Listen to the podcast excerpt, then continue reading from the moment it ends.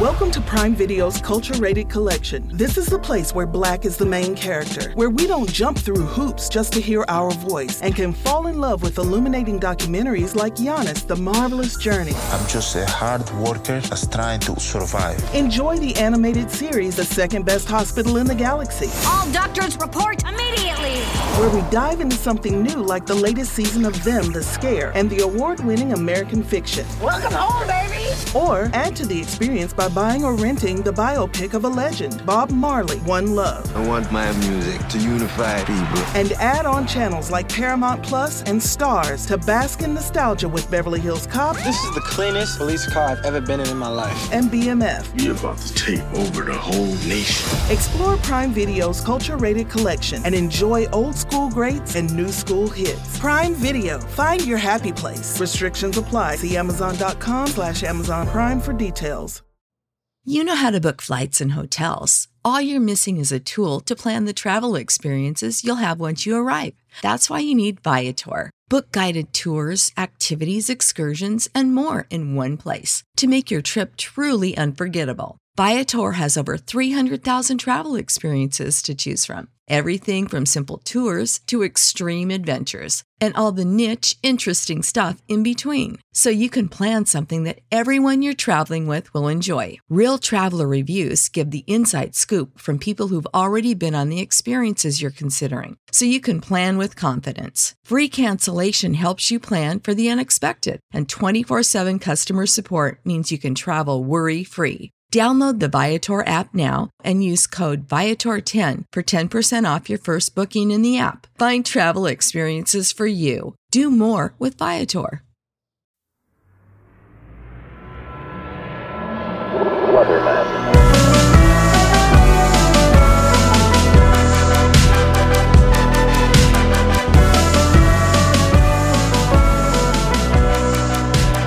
Recently, I was honored to be the guest moderator for A Night with Brian Dawkins at Rowan University.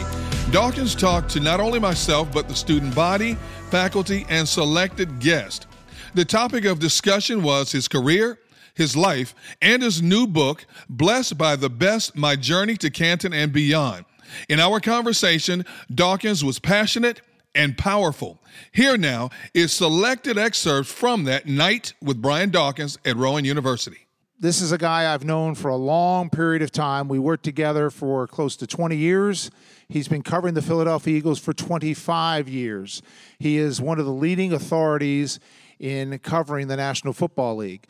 Tonight, he's going to be recording his podcast, so you can watch his podcast or listen to his podcast on any of the uh, different platforms where you get your podcast. It'll be dropped either to tomorrow or Wednesday, I understand, tomorrow, Wednesday. So you'll be able to listen to this podcast as well. We're also streaming uh, tonight's uh, event uh, live so that people can watch this uh, live as well. So I would like to now welcome my friend, Derek Gunn.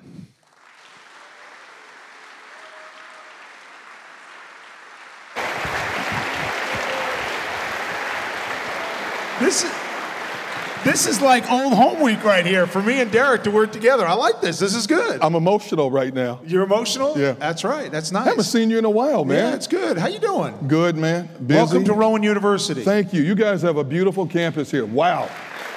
First time I've been here. Awesome campus. So our guest tonight, yep. our guest of honor is yes. Brian Dawkins. Yes. And he has a new book coming out. Mm-hmm. Uh, actually came out. Uh, right there it is. Mm-hmm. Blessed by the Best, My Journey to Canton and Beyond. Yep. You'll talk about that with him tonight. Mm-hmm. But this is a gentleman that has been uh, pretty much, in my opinion, in the last thirty years in covering Philadelphia sports. Right. I would say the most popular athlete in Philadelphia in any sport. I agree. Brian Dawkins. Do you I agree with that? I agree with that. No question. So I think it's really neat that we have him here on campus here tonight. Enshrined in the Pro Football Hall of Fame in two thousand eighteen. He played sixteen seasons in the National Football League. Mm-hmm. Please welcome Brian Dawkins.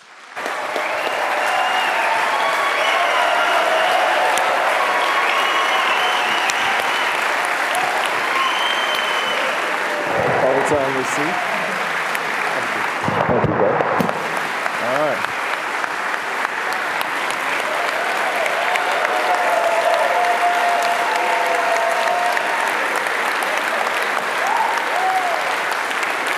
Man. Wow. All right. Woo. What do you think about this? I love it, love it, love well, it. This is, this is, this is what's supposed to be. I have uh, interviewed you in many settings, uh, locker rooms, on the field, in your home in yeah. Colorado. Yeah. Never in an auditorium before. First time for everything. I'm brother. telling you, man. First time for wow. everything. It has been my honor and my privilege to get to know this man uh, since I arrived here in Philadelphia in nineteen ninety-seven. Um, not just a football player, um, but the man. And we put athletes on this pedestal all the time, especially football players, these uh, gridiron gladiators, uh, that they're invincible. But there's a human side to all professional athletes. And in the latter stages of his career, and, and even currently in his life, Brian has really opened up about things that he has dealt with in his life that we will discuss. And we will also give you guys a chance also to ask Brian some questions. They have microphones set up over here. So at, at a certain point, I'll ask uh, students to start lining up. Also, um, there's a limited number of books that have been uh, brought here that you can purchase. And if you don't get them here, you can get the books on brian dawkins dot com. Uh, and you can even buy autographed yes. versions of the book yes. on your website as well. Yes. How many autographed books do I get? Limited. Unlimited? For you? Oh, yeah. Oh, no, not, you know, unlimited. Said, not limited. for him. Limited for him. Limited. I'm like, what? Limited, bro. But, you know, let's, let's talk about, let's go way back first. And high school football player, yeah. accomplished college player, professional athlete to the doors of Canton, Ohio. Was this your goal when you were a teenager? No. No? No. Did you even think about playing professional football? Professional something, yes. Okay. So originally I loved basketball. I, matter of fact, Doctor J was my guy back in the day. So I thought I was going to be the next, you know, Doctor J, yeah. right? And so, and so to be honest with you, football was, I could not watch football on T V. Like it literally wow. was like golf is for some people. I can watch golf, but like some people can't watch golf. I could not watch football. Love basketball. So I knew I wanted to be a professional something. Mm-hmm. Again, I thought it was going to be basketball, mm-hmm. but a professional something. But along the way, I, uh, my left hand stopped developing. I stopped growing. So like that was the end of that. And then the, here's, here's the blessed thing about it. And this is in the book as well. Sure. I was blessed to see someone in my family go to college. That was my brother, Ralph Dawkins, mm. uh, the third. So Ralph went to Louisville, Kentucky. Right now, he still holds some of the all-purpose yards for running backs in Louisville. So out of my mind, I, through my eye, excuse me, I saw someone in my household do something with a skill set of football mm. and go to college. So guess what happened in my mind? Wow, it is possible. It is possible for me to do that. So that literally has been the way that I approached everything. Sure. I haven't necessarily looked too far ahead. I've been like, where, where I am right now, I'm going to be the best on the field to beat this person out at my position, and I'm going to keep my head down and continue to grind until that comes to fruition. And it turned out incredibly well for you, did it? In so many ways. Oh, my goodness. And, and, I, say, and I also say this, man, and you've heard me say this before. Sure. At this point where I am right now, like I'm literally living someone else's dream because I didn't dream this big. Mm. I did not, this is my Hall of Fame ring. This is three ring three thirteen, right? This is my Hall of Fame ring. So this is the only one like it. It's only three hundred and I think maybe seventy guys that mm. have been introduced into the Hall of Fame. It's I think only like one hundred or something so living. So I didn't dream this big. This is not something that I said that I was going to be mm. growing up, right? So like, doing certain things a specific way, doing the right things the right way on a consistent basis, not all the time, but the majority of the time, gives you a chance to do things that you would have never dreamed before. Mm-hmm. Always remember that. Mm. So you arrive here by way of Jacksonville, your hometown, through Clemson to here. Small towns. So you arrive at a city like Philadelphia, and what's your initial impression of one of the top five cities in America? Yeah. First of all, it was like, the first thing I thought about was not the fans. Okay. I thought about the cold. I'm from Jacksonville, Florida, yep. Jack. So I'm thinking about yep. snow. I had never really seen snow before. Snow shovel? What the heck is a snow shovel? Is it the same as a regular shovel? No, it is not, right? How do you get how do you get ice off a windshield? Hey, just pour hot water on it. Well, no, you don't pour hot no. water. So it's certain things I had to learn the hard way. So that was literally my introduction in thinking about, man, how am I going to be how am I going to survive in this doggone cold weather, right? So that was the introduction. But coming from the airport, to the facility, we had a, um, a cab driver. He told us, he told me two things. He said, we hate Dallas. Yeah.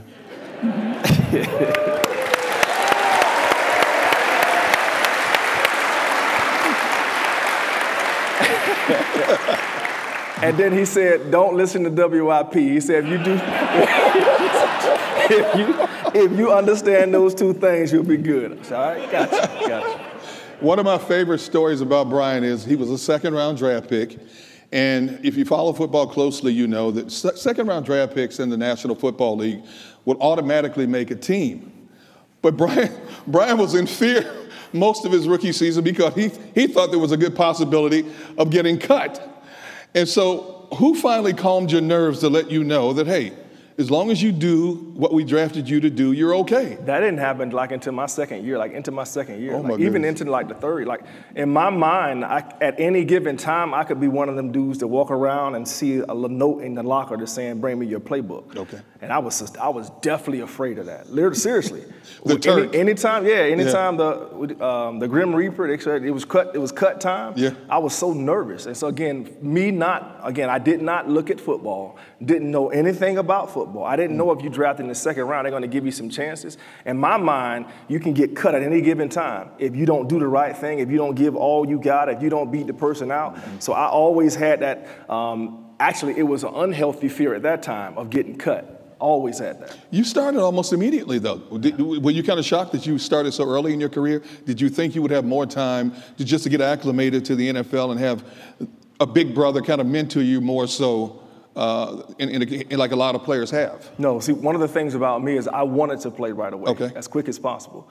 One of the one of the things that happened to me at Clemson is I hurt my knee, and I remember going, this is in the book, I remember going to one of my teammates crying. He was like, "What's wrong with you?" I said, "Man, they're going to redshirt me, man, they're going to redshirt me, man." So in my mind, you can't, if you on the team, you play. There is no redshirt, there is no wait to the next year. Okay. If you can't play right away, then you can't play. That was my mindset. Right. I was I was naive in that way. Okay. And so coming to Philadelphia, I'm supposed to play right away. That was my mindset. So I look at the guys that I'm going up against in practice every day. There's mm-hmm. no way they're supposed to be in front of me. So if I do what I'm supposed to do, right. I'm supposed to be starting, right? But it's not. It wasn't the physical thing that was slowing me down. It was the mental. It was the mental game that was slowing me down. As I got to watch you in practices and uh, in games, one thing that really jumped out to me about you is how hard you hit. Why do you hit people so hard? I would see people's souls leave their bodies. You would hit people so hard, man. Because that's what you're supposed to do. That's what you, seriously.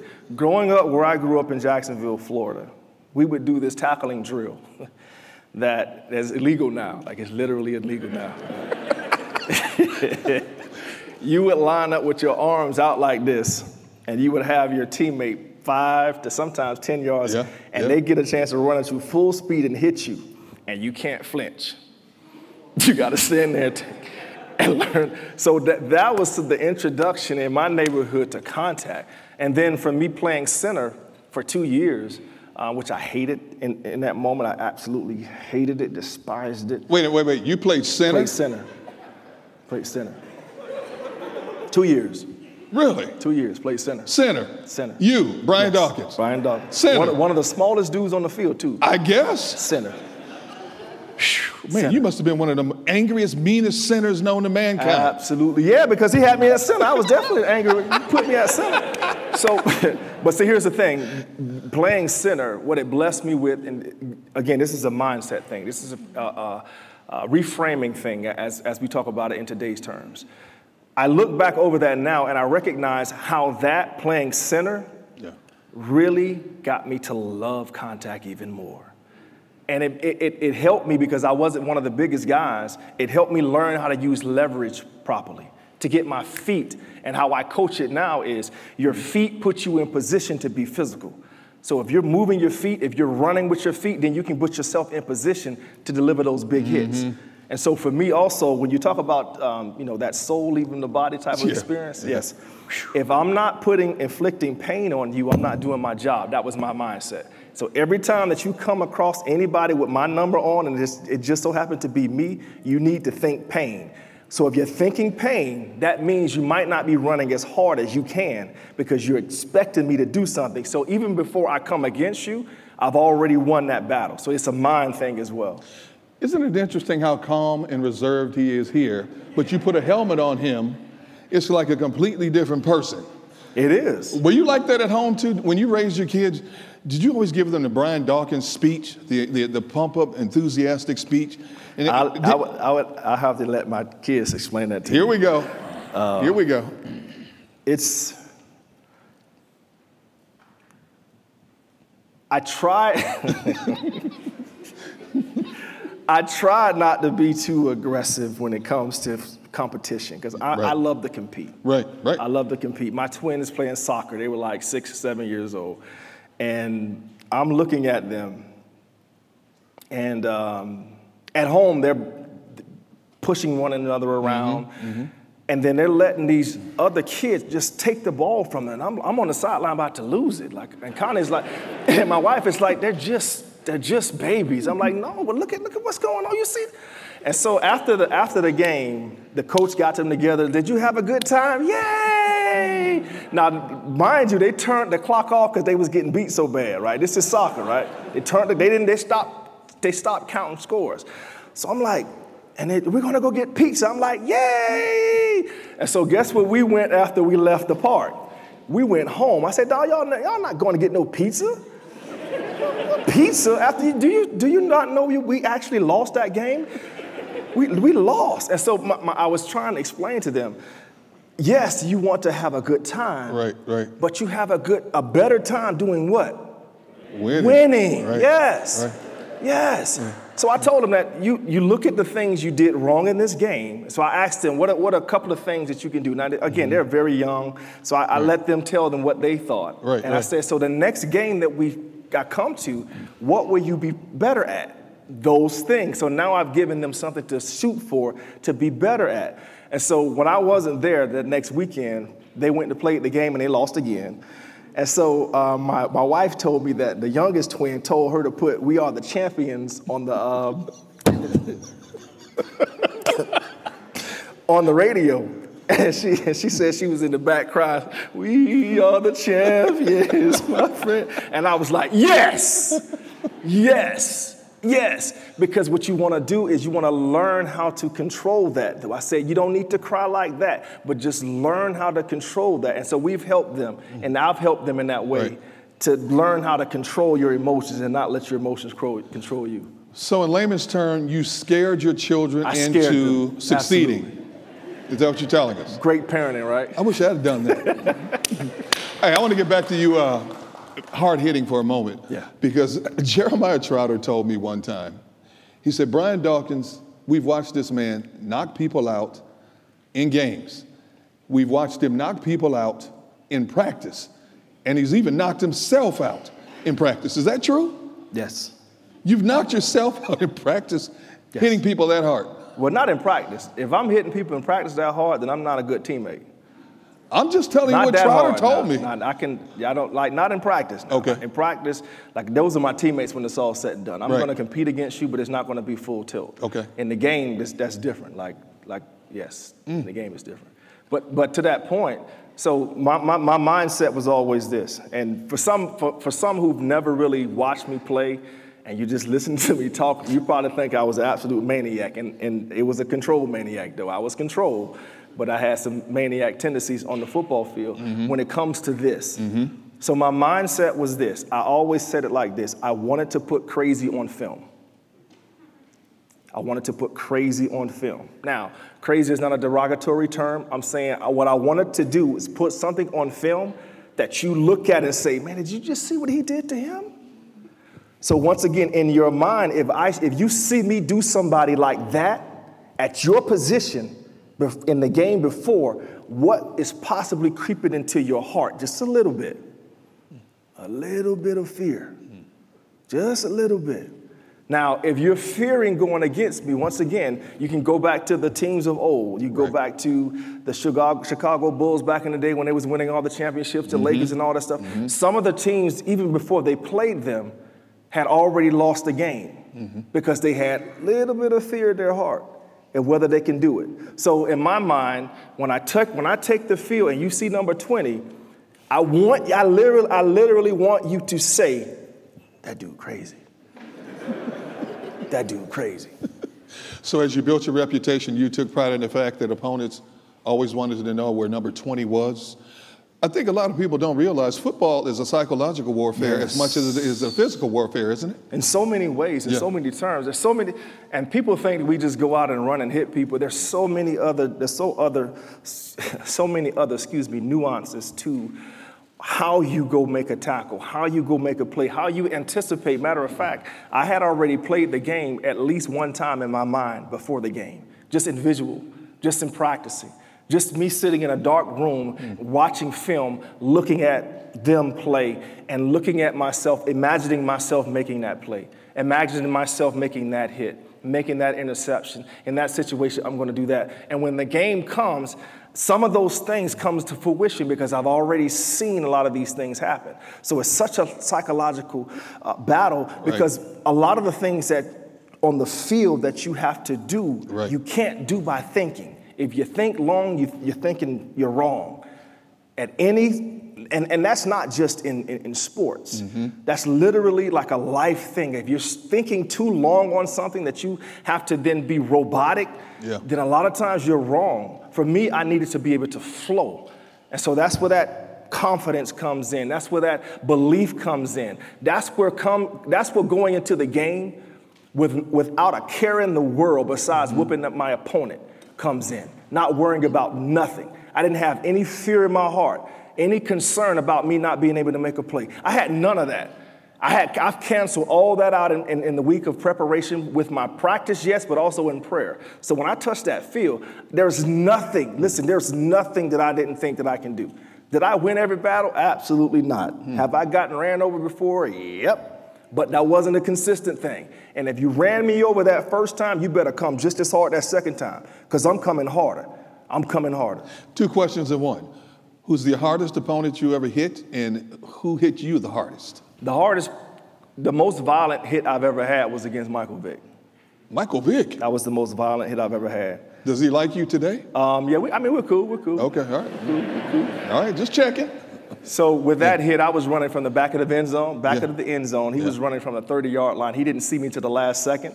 So basically, we ran in, into one another running full speed. And that was one of the ones I knocked myself out. I did knock myself out on that one. Wow. Yeah. And who hit you the hardest in your career? Um, it was uh, probably uh, uh, Sellers. Okay. Brad Sellers for uh, uh, tight end. Um, He was a special teams guy, fullback for Washington. Okay. forty-five back in the day. That was dude. That was one dude that, that he's, he didn't just run me over once. Like, he's run me over like three times before. Like, he's the only dude that I can say that about. Yeah. He, he literally had my number. He literally had my number. So we know Brian Dawkins, athlete, Brian Dawkins, passionate man about his craft. But as I got to know you, I also got to know that there was an emotional side yeah. to Brian Dawkins. And here's the first time it surfaced. This was in the latter stages of your career in Philadelphia, and you guys were still training up at Lehigh. Mm-hmm. And you thought, th- at that point, you thought you were, it was going to be your last year with the Philadelphia Eagles. So you agreed to sit down and do an interview with me in one of the halls up there on campus. And midway through uh, the interview, you broke down and started crying. And so my producers and I are looking at each other like, should we stop the tape? And he's like, no, keep it going. You know, this is great stuff. So we get through the interview. And I, I, when you left to go back to practice, I'm texting your wife, Connie. I just had this great interview with her husband. He was so emotional and passionate. He broke down and started crying. She goes, that's just B. He cries over everything. And I'm thinking, that just burst my bubble. And I'm thinking, I had this great emotional element. But have you always been an emotional guy? Absolutely. Yeah? Even when I was younger, I was one of the, I was the kid that if we lose a game, I don't want to shake nobody's hand. Yeah. Like, if I strike out, I'm crying. Like, I'm mad. I'm, I'm ticked off. Like, I, that was, that's always been me. I've always been that type of competitor. Because once again, and I, you guys haven't heard this, when I was growing up, I was always one of the smallest guys in the neighborhood. Mm-hmm. So I always felt I had to outwork everybody, and I had to do more than people around me because of my size. Yeah. It wasn't because of my heart. It was because of my size. And so I say this to this day, that you can't measure, you can't measure my heart. And that was one of the things that people lacked mm. uh, of, of understanding about me. Yeah. Like, and so some of that stuff began to, I had anger issues for a while. So some of those emotions I couldn't control. Mm-hmm. And I, it took some time and some counseling from other people, people that I know, some coaches, to help me sure. control that, control yeah. my emotions, control that energy. It, it took some. It took a while to do that, though. You know, while we're on the uh, subject of emotions, um, you know, early in your career, you went through some deep stuff, man. Yeah. Um, you went through alcoholism. Uh, you went through depression. And uh, I don't think it's a secret that you also had suicidal tendencies. Mm-hmm. Uh, I'm going to let you explain how you dealt with that back then and how you've overcome it to this day, because you, you and I have discussed this recently. There are still demons that you battle even today. Yeah. So coming from Jacksonville, Florida, not a lot, uh, not a lot expected of me. I wasn't su- uh, supposed to be where I was. Coming from a hot, weather, hot climate, excuse me, coming to a cold climate, having a, being a new, uh, a, a new husband, having a new baby. Brian was colicky, crying all the time. We weren't getting a lot of sleep. And then I was not someone that talked. Coming from my neighborhood, being an African American, coming from where I came from in Jacksonville, you rub dirt on your pain. You don't. You, a man never lets anybody sees them sweat. Like, you rub dirt on it, suck it up, deal with it. Certain aspects of life you can deal with that way. On the playground, sometimes you fall, you get skint up on a play, you know. But internal pain, no. You can't deal with everything like that. So I was talking to no one about anything that was going on in my life. Mm-hmm. And that pressure just mounted and built and built. And some of that became anger issues. Like I mentioned, I had anger issues for a while. And so me being pulled by my family back in Jacksonville with some of the things they, they was needing, wanting some stuff. My new family here, we're not settled. We're trying to get settled. I'm, I'm a new husband, excuse me, a second round draft pick. A lot is expected me from the from my job, so that's pulling. So, so I'm being pulled. And again, I have absolutely no outlet that I've chosen. I've chosen not to have no outlet to talk to nobody about none of that. So that dark place I went down into, the only thing that I had at that moment for me to be able to numb that stuff to me was alcohol. And, and so that I knew that that wasn't going to be something that I wanted to continue to do. And then there was a specific part that happened with a small argument bef- between me and Connie. And then, you know, I, I literally ran my head through like a wall. And in that moment, I had I knew I had to do something d- different because what I was doing was not working. So and Connie called my uh, uncle, Uncle Emmett, who was Emmett Thomas. And Emmett, basically, when he when I got to the office, he called me into the office and uh, we called Connie to come up there. And so both both of them basically took my hand and said, no, you're going to get help. And that's what I did. Mm. I finally went and got some help to have someone to talk to about the things that were basically imploding inside of me. And that was re- that was literally what's happened to me. I was imploding from the inside. But when I got that stuff out, I took medication for a little while. What it did is it brought me down off my emotions. And when it brought me down off my emotions, I began to hear from a vertical relationship level, spiritual level, some of the things I needed to start doing and some of the stuff I needed to stop doing. Yeah. And that's what I did. Mm-hmm. And so that, going into my second year is where this kind of happened. All of these things kind of happened. And then the uptick in the peace in my life began to happen. The joy in my life. I began to do specific things now. I call it, if you go on brian dawkins dot com, it's something on there called the Blueprint Challenge. The Blueprint Challenge is what I came up with when I went through that, and then when I came on the other side of it, I needed something that I can do to not just win at that moment, that I can, as I call it, stay winning. So every morning that I get up in the morning, the first thing that I do is I, I'm, I'm very thankful for this day. So I say different things at different times, but I'm thankful. Thank, thank you for this opportunity. This is the day the Lord has made. I will rejoice and be glad in it. Or I'll just say, good morning, Father. Good morning, Son. Good morning, Holy Spirit. Like, I'll say something of gratitude the first thing that I get up, and then I pray, mm-hmm. I read, I meditate, and I journal every morning. Mm-hmm. And in my meditation, there's breathing. So I've learned different breathing exercises that fit me. There's a whole bunch of them out there. You can research them. But I've, I found the ones that fit me. So I'll, I'll breathe for a little while, maybe about five minutes. Do some breathing exercises. Breathe in, peace. Hold it for a second. Exhale longer than I'd inhale, and then I'm breathing out anxiety. And then when I'm doing that, on my on the T V, I have uh, there's on YouTube, and you can do it on your phone too. On YouTube, there's there's natural scenes of beaches with the waves and the waves crashing and the whole scenery. So I have that on the T V, so I can hear the. So now I'm getting myself into a space that I can get into a deep prayer. And then when I'm praying, I don't just talk. I shut up and start listening. And I just listen for a little while. And then I pray, excuse me, then I journal, then I meditate. I, excuse me, I journal, and then I move on with the day. And so the reason why I go into the details with this is because this is something that I do every single day. So if you take nothing from this meeting, then other than other than me, other than you think I'm crazy, but this is literally what I do every day. I woke up this morning, I did it. I did it yesterday. I'm going to do it tomorrow morning. Every day to stay winning. Now, you talk about that dark space. Right. The dark space is this. Anytime that you fall, because I've gone through what I've gone through, anytime that I fall too far, I allow my emotions to take over too much, there's always a voice saying, yep, come on down, just a little bit further. Just a little bit further. Come on, come on. Yep, yep, you're right. You're, you're nothing. You're horrible. You're, you're a horrible person. That's that stinking thinking, I call it. So that stinking thinking is in all of us. We always, we all have those conversations with ourselves. Now, the thing that I will say, and I'll move on, mm-hmm. is my self-talk game now, though, is so powerful. Hmm. It's so on point, because in the moment that that negative stinking thinking begins to talk, then the other part of me begins, begin, begins to tell that stinking thinking to shut up and get in line. Shut up. Nope, that's not where we're going. Nope, Doc, you're actually a good dude. You are absolutely blessed by the best. Hmm.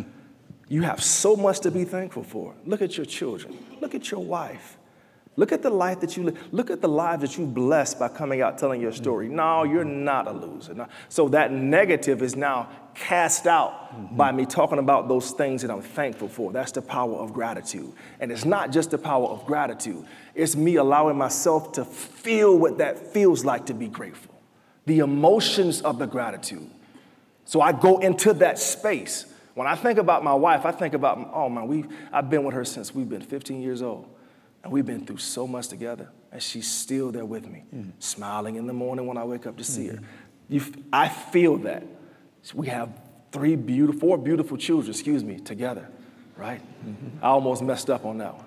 Four beautiful children. Four beautiful children. Mm-hmm. And so, again, that's the space that I allow myself to get into. And what I'm telling you is this: these are purposeful things that I mm-hmm. do in my life on a daily basis. Attitude of gratitude, I call it my gratitude box. I carry that box mental, mentally with me around everywhere.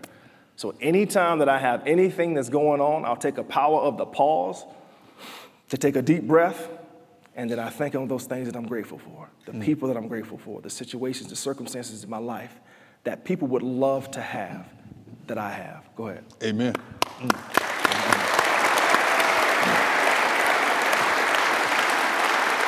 You, you see the wording on his shirt, Blessed by the Best, which is the name of his book, Blessed by the Best, My Journey to Canton and Beyond. I'm still coming to grips with Brian Dawkins, author. I'm still trying to, I'm still trying to grasp this. What inspired you to write a book? Man, it's prayer. Because mm. there's nowhere in the world you'd have told me when I was thirteen, fourteen, fifteen, sure. twenty, twenty-five, thirty, thirty-five, forty that I was going to write a book. Right. There's nowhere in the world. Matter of fact, I literally... I was more of a comic comic book guy, a graphic novel guy. Like that's those are my books that I read when I was younger, right? So there's no way in the world I'm going to be someone that's going to write a book. But mm-hmm. one of the things that I've recognized in my life is this, is that the things that we grow through in life, not go through, the things that we grow through in our lives, when you come up with an answer for yourself and you're blessed because of that answer, and that's an empowering answer that you now carry with you as you go about your life going forward, it's not yours. It's not just for you. If you're holding on to it, you're being selfish. Because there's somebody else that's going through similar things that you're going through that can use that wisdom that you have. Mm-hmm. But you're selfish because you're not sharing it, right?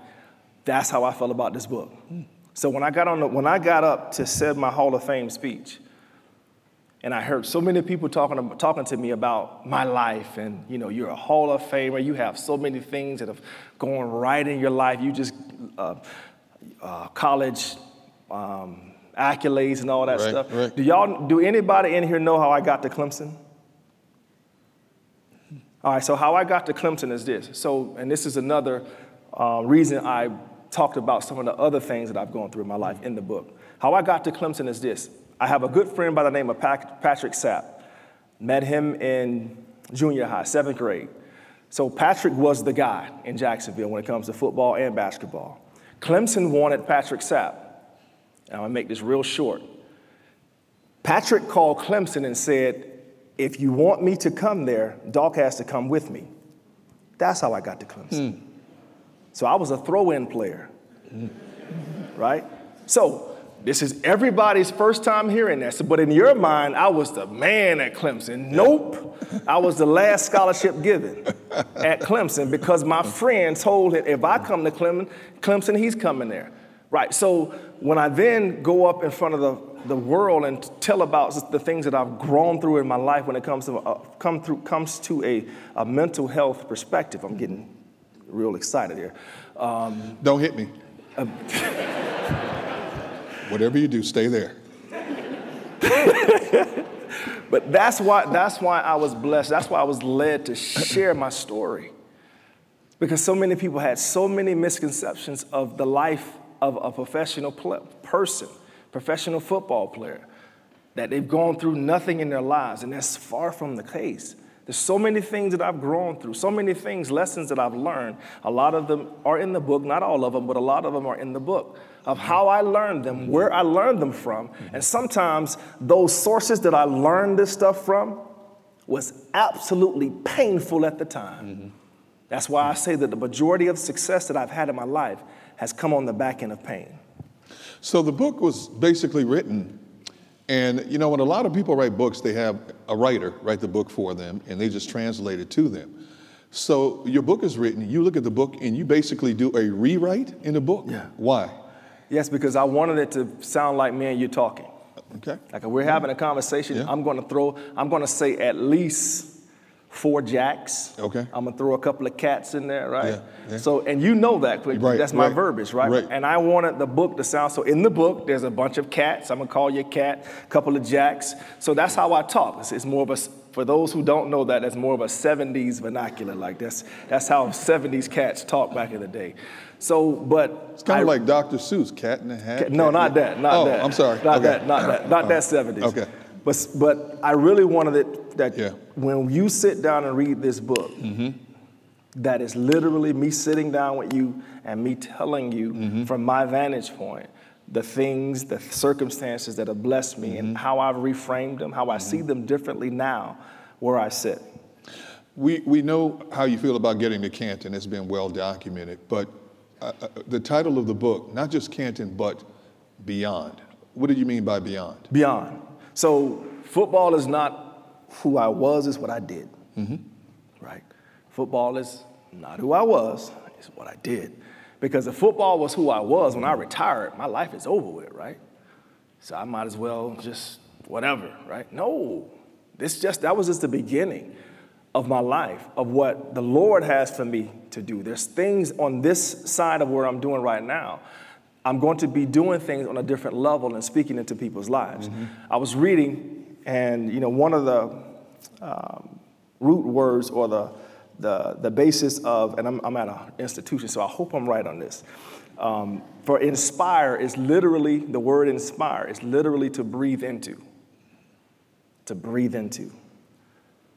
So when I begin to speak from a motivational standpoint. I want it not to be motivation, though. I want it to be inspiration. I want to breathe life into the thing that you have going on in your life that you can't see yet. See, there were people in my life, coaches that I had, that saw something in me that I couldn't see yet. They saw something in me that I couldn't see. But what I had to do is I had to believe in the thing that they saw in me, mm-hmm. and I went after the thing that they saw in me that I couldn't see yet. Until I can grab it for myself and it became my vision of it. This is what Emmett did to me. This is what he did for me greatly.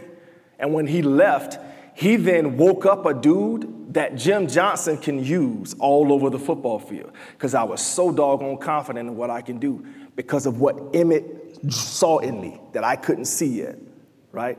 So that's the power of this.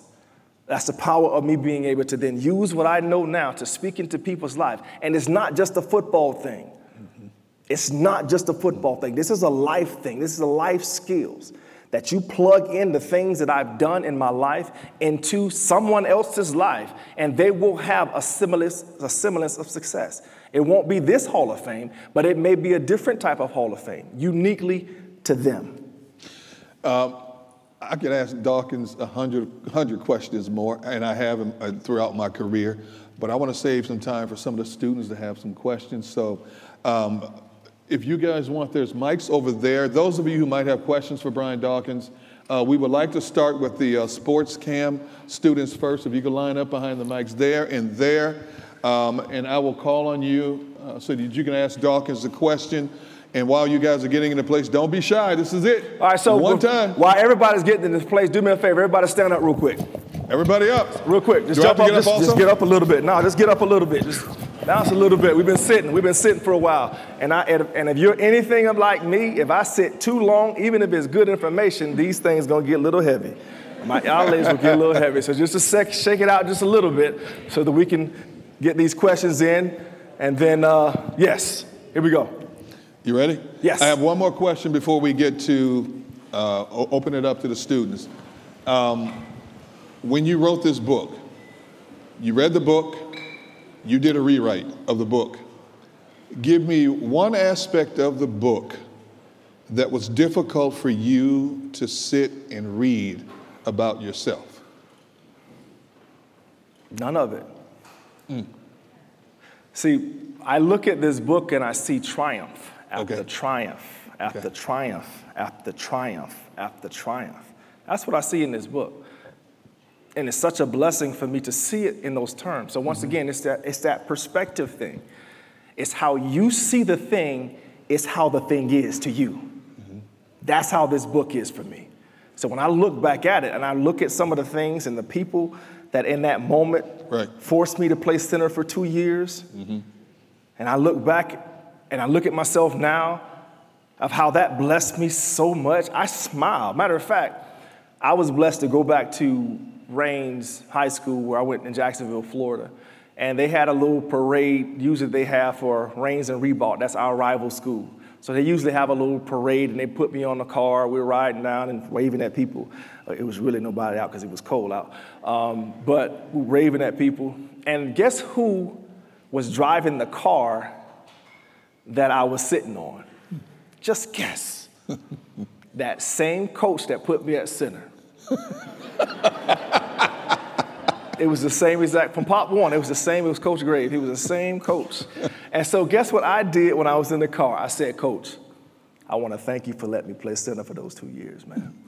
That blessed me in so many ways." And he was smiling from ear to ear, right? But it was, it was such a blessing. So it's that perspective thing. So that's another word. Make sure. Grab this, hold on to it for you. Perspective, how you see the thing in your life is how that thing is in your life, how you see it. All right, we're going to open it up to the student body. Um, and start over here with this gentleman here. How's it going, Mister Dawkins, sir? Um, so I wanted to quickly ask, I wanted to go back to um, you talking about your story about getting into Clemson and everything with your friend, and talking about how you got to see your brother go play at Louisville and everything. You got to see someone go off to college. What was that moment like for you when you got to realize that you were going to get that opportunity? What was like, how did that feel for you? Like, what was going through your head when you got to realize you were going to have that opportunity yourself? So I didn't give you the whole story because I mean, we don't have enough time for me to get into the whole story. I, li- I wanted to go to Florida.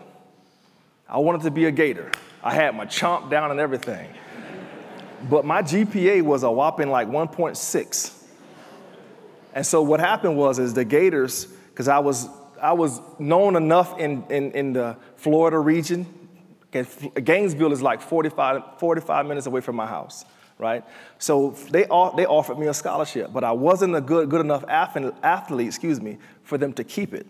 So they came to Raines, sat me down in the office and said, "We're going to have to take the scholarship back."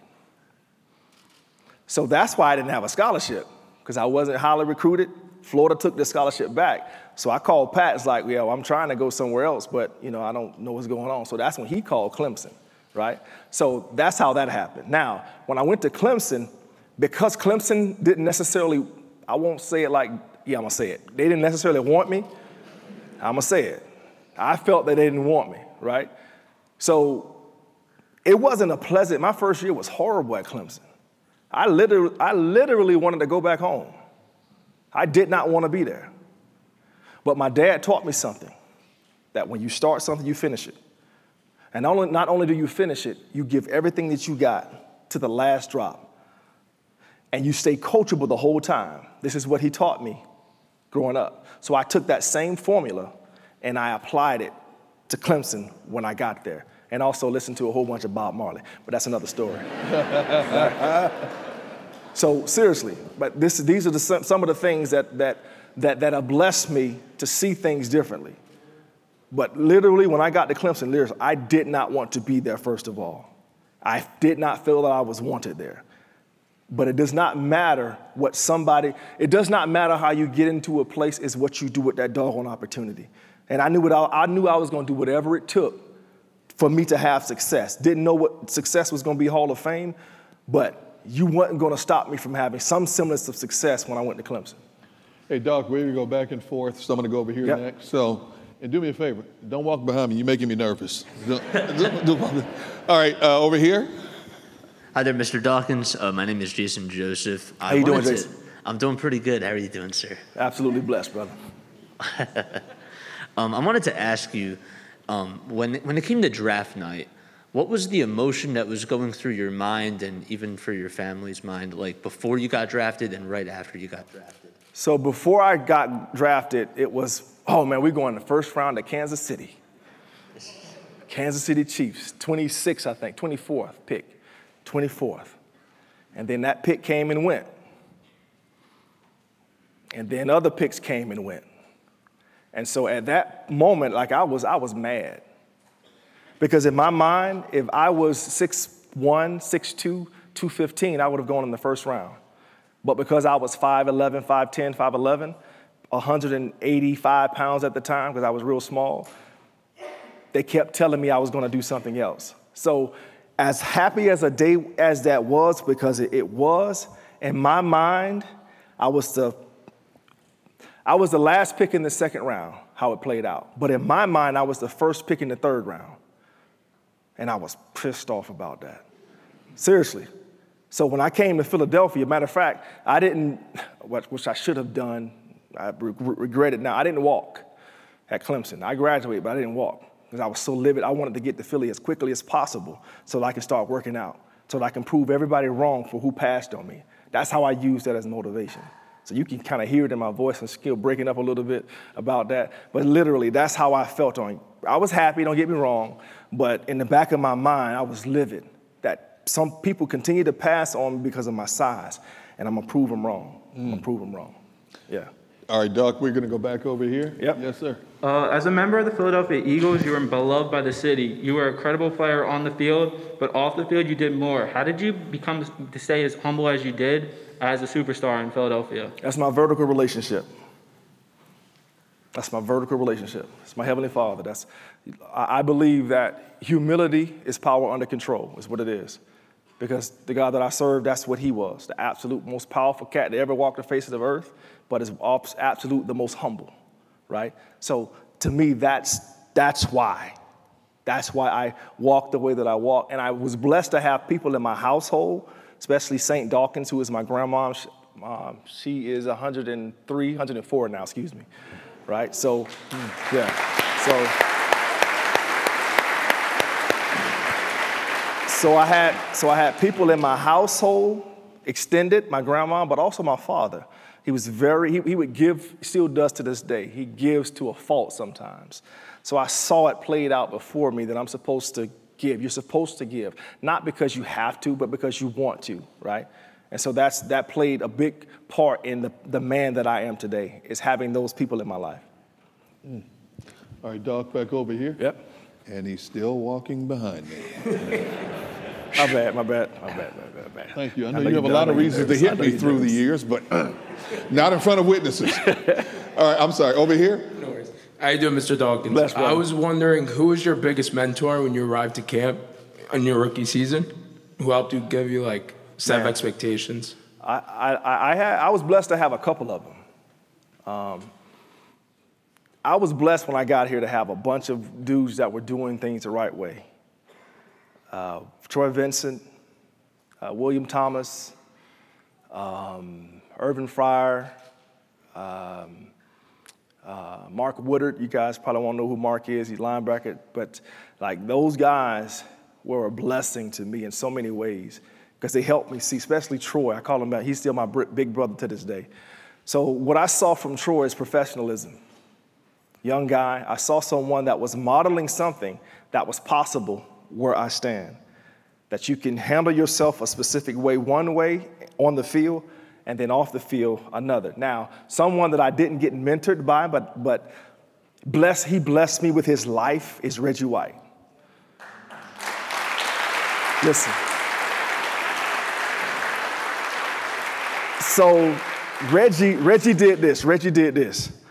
Reggie showed me that you can absolutely, you can be an absolute beast on the field, just dominating folk, like, and, and not smile about it neither, just, right?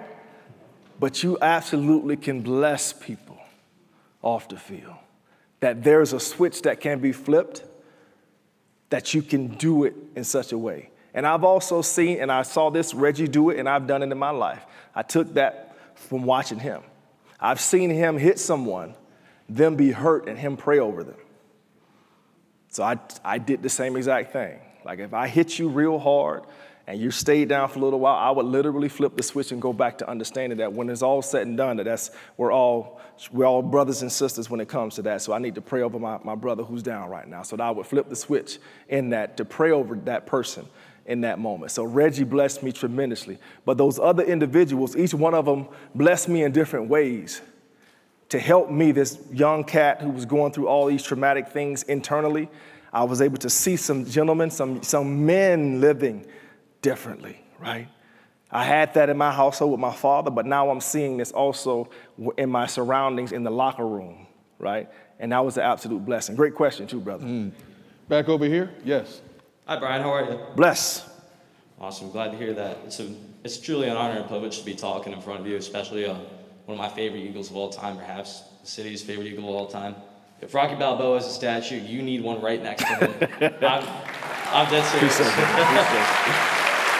Brian, so you're a nine-time Pro Bowler, five-time first-time All-Pro player, Canton Hall of Famer, perhaps one of the best centers of all time. Could, could, my, but your biggest accomplishment, in my opinion, is your your struggle with depression and how you overcame it. And I just want to ask you, do you have any advice or possibly words of wisdom for student athletes who want to elevate their game and perhaps go to the next level, um, you know, from a perspective of someone who has struggled and overcame this issue and yeah. still battles it to this day? Amen. So again, go to, listen, and I'm not doing this to throw you, like, to, to just throw the question off. Go to brian dawkins dot com and look at the Blueprint Challenge.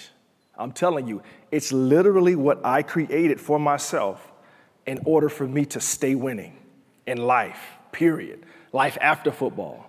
So I developed that during football, but now I'm using the same principles in my life where I, where I stand today, every morning when I get up and throughout the day.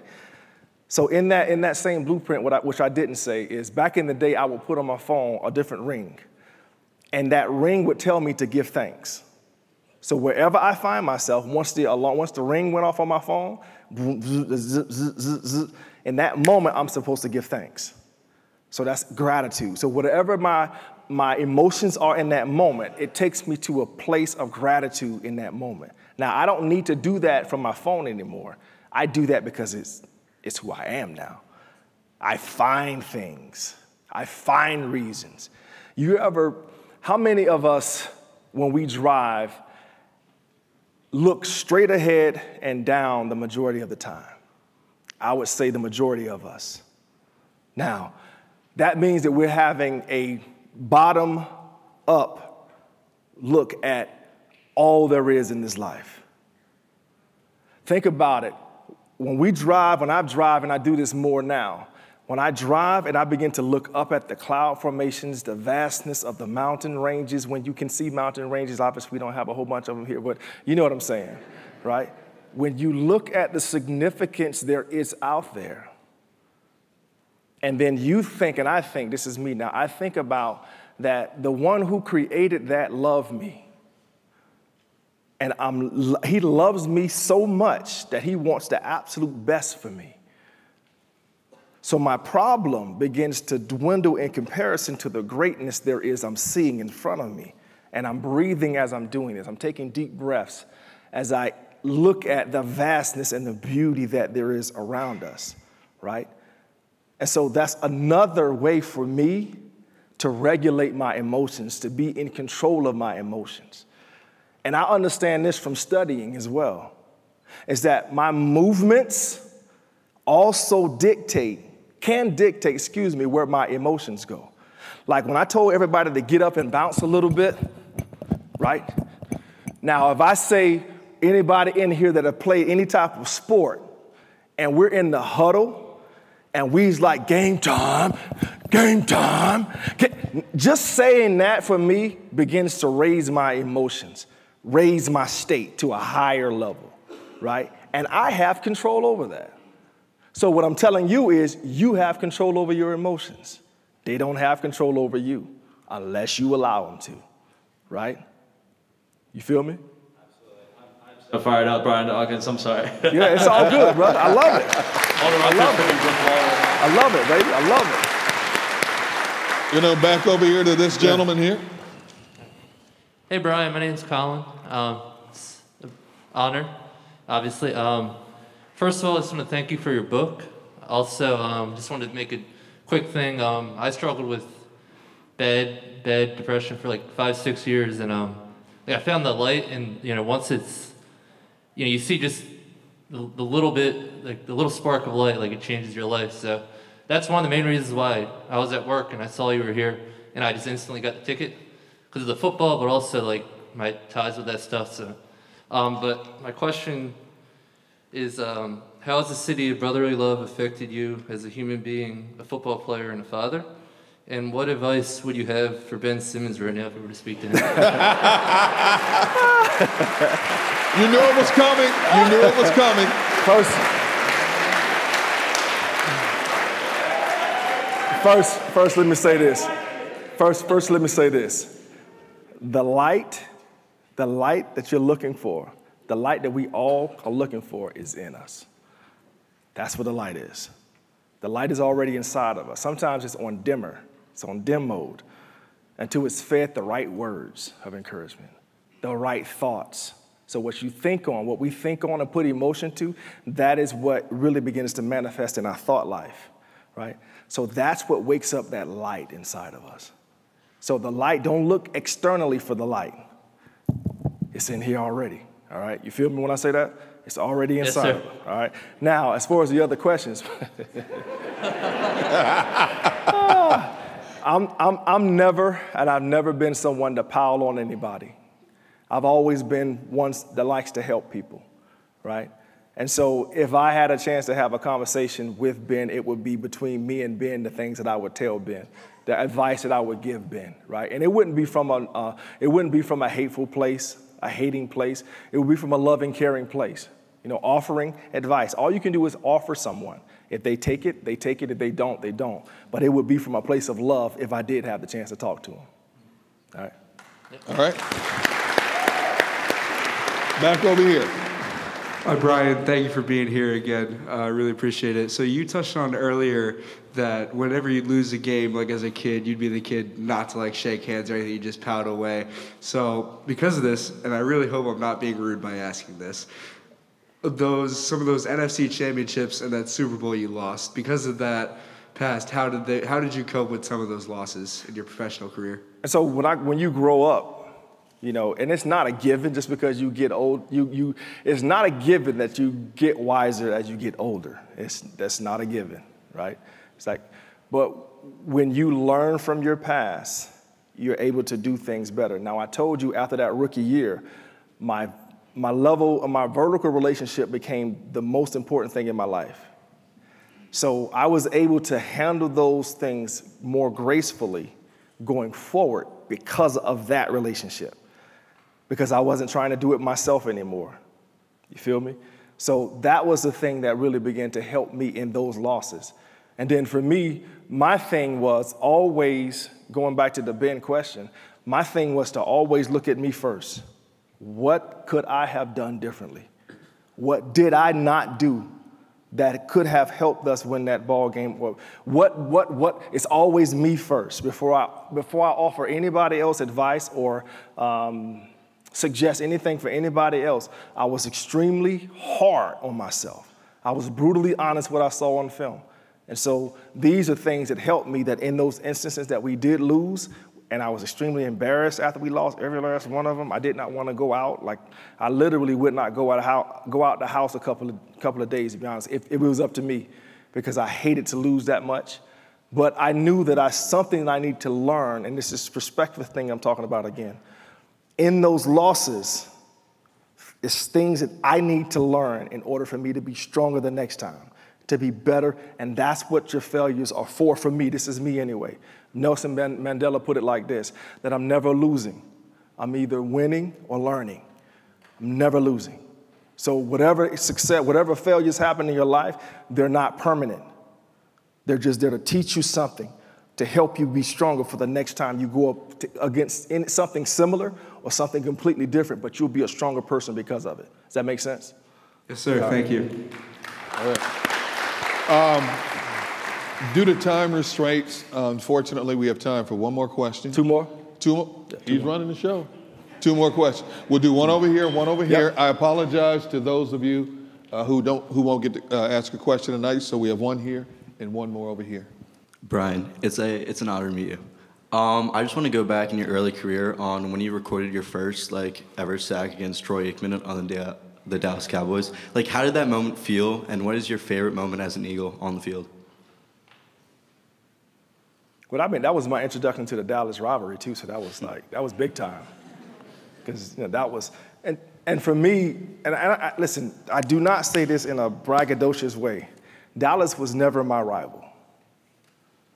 Like, my record against me and my, the team, when, when I was on the team playing against Dallas, my record against them was something like eighteen and seven or something like that. So, like, that, they weren't my rival. I'm just being honest. Like, so, so, but back then, they were the, I think they were just coming off the Super Bowl or something like that during that time. So to sack Troy Aikman and to cause a fumble, and then have that be my first sack, my first cause fumble, and then to have Rhett scoop it and score, like, I was, that was one of the moments that I was like, yes, I belong here. I belong here. Not only can I play this game, but I belong on the football field. I can do this thing at a high level. And that was the other question you asked. Uh, what was your like favorite moment as an Eagle on the field? N F C Championship game. Yeah. N F C Championship game. Without question. All right, last question here. Last question. Hey, Brian, how are you doing tonight? Bless. Awesome. Um, what I want to ask about is how you developed your relationship with God and how that relationship with God has helped you throughout your life. Yeah. So how I developed that relationship is having people in my life, first of all, model it. Like I said, my Saint Dawkins, my father, I had people in my life. I didn't know. Um, I, I didn't accept Christ into my life until my um, uh, junior, junior year in high school. I knew about him. I knew of him, but I didn't know him, right? It was after that that I accepted him. Now, I didn't begin to walk the walk that I, you see in front of you now, though, until after I went through that dark place. Because it was literally either I'm going to do that or I'm going to do the other thing. And the other thing would have had me not play sixteen years. It would have had me play one year. My three daughters would not be here, right? So my life would not be here. So that was the, that was the choice that I gave myself. And that's where this relationship came into play. And what it's done for me, it has given me such peace to be able to handle some of the things. One of my favorite verses in the Bible is Second Timothy one seven. It says, "For the Lord did not give us a spirit of fear, but a spirit of power, love, and of a sound mind." Now, that's one of the, the, the scriptures that I would say to myself literally on the field after I make a mistake. when I feel fear trying to creep up into my heart, I would say, nope, you didn't give me a spirit of fear. You did not give me the spirit of fear. You gave me a spirit of power, love, and of a sound mind. I have a sound mind. I have self-discipline. I have a sound mind. I'm powerful. I'm blessed. I'm powerful and blessed. So you, you feel me? So what that did, what that does for me is it takes me off of my heels and puts me back on my toes so that I can go make a play, right? So that's what, that's one of the, this, another thing that having that ammunition, and I call these, this is for anybody now, I call these my fighting words. That's, that's something that I've put into my heart. I memorized for myself. These are fighting words. My fighting words are for those moments in my life that life is punching me in the gut.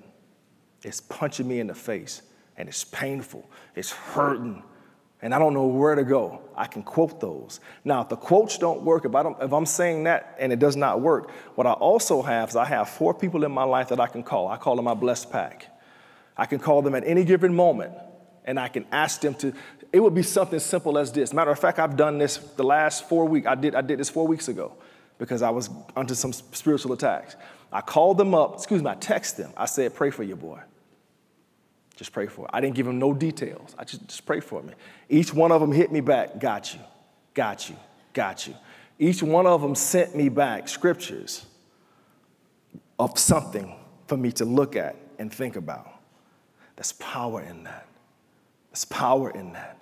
So that's that relationship. That's that vertical relationship that I'm talking about. So my vertical relationship is the most important relationship in my life. This one.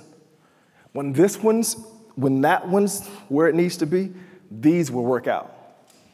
When this one where it needs to be, this one will work out. All right? Thank you so much. Thank you.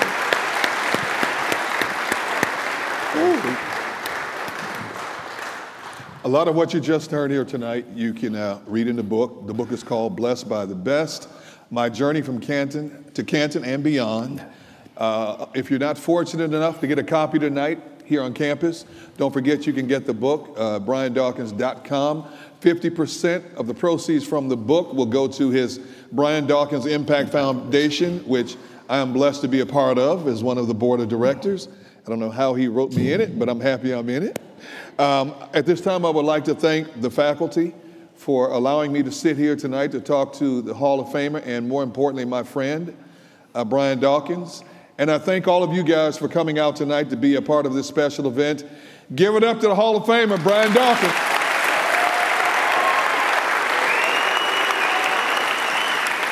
And, of course, we would like to thank Voss Water for sponsoring tonight's event. Uh, thank you once again, everybody, for coming out. Have a great night. Waterland.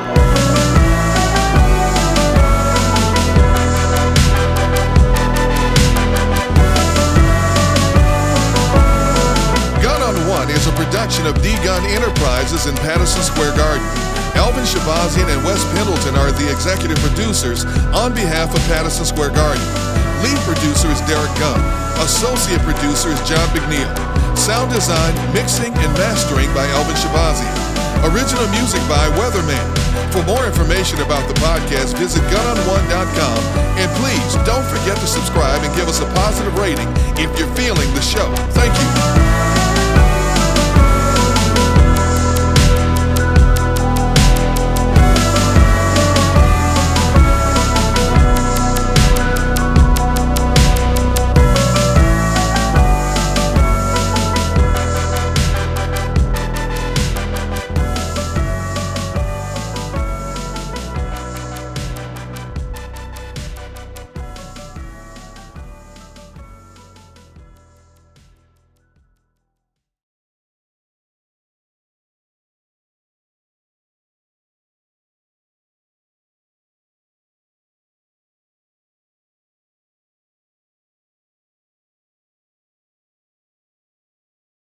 Welcome to Prime Video's Culture Rated Collection. This is the place where Black is the main character, where we don't jump through hoops just to hear our voice and can fall in love with illuminating documentaries like Giannis, The Marvelous Journey. I'm just a hard worker that's trying to survive. Enjoy the animated series, The Second Best Hospital in the Galaxy. All doctors report immediately! Where we dive into something new like the latest season of Them, The Scare, and the award-winning American Fiction. Welcome home, baby! Or add to the experience by buying or renting the biopic of a legend, Bob Marley, One Love. I want my music to unify people. And add on channels like Paramount Plus and Stars to bask in nostalgia with Beverly Hills Cop. This is the cleanest police car I've ever been in in my life. And B M F. You're about to take over the whole nation. Explore Prime Video's Culture Rated Collection and enjoy old school greats and new school hits. Prime Video. Find your happy place. Restrictions apply. See Amazon.com slash Amazon Prime for details. For the ones who work hard to ensure their crew can always go the extra mile, and the ones who get in early so everyone can go home on time, there's Grainger, offering professional-grade supplies backed by product experts so you can quickly and easily find what you need. Plus, you can count on access to a committed team ready to go the extra mile for you. Call, click Grainger dot com, or just stop by. Grainger, for the ones who get it done.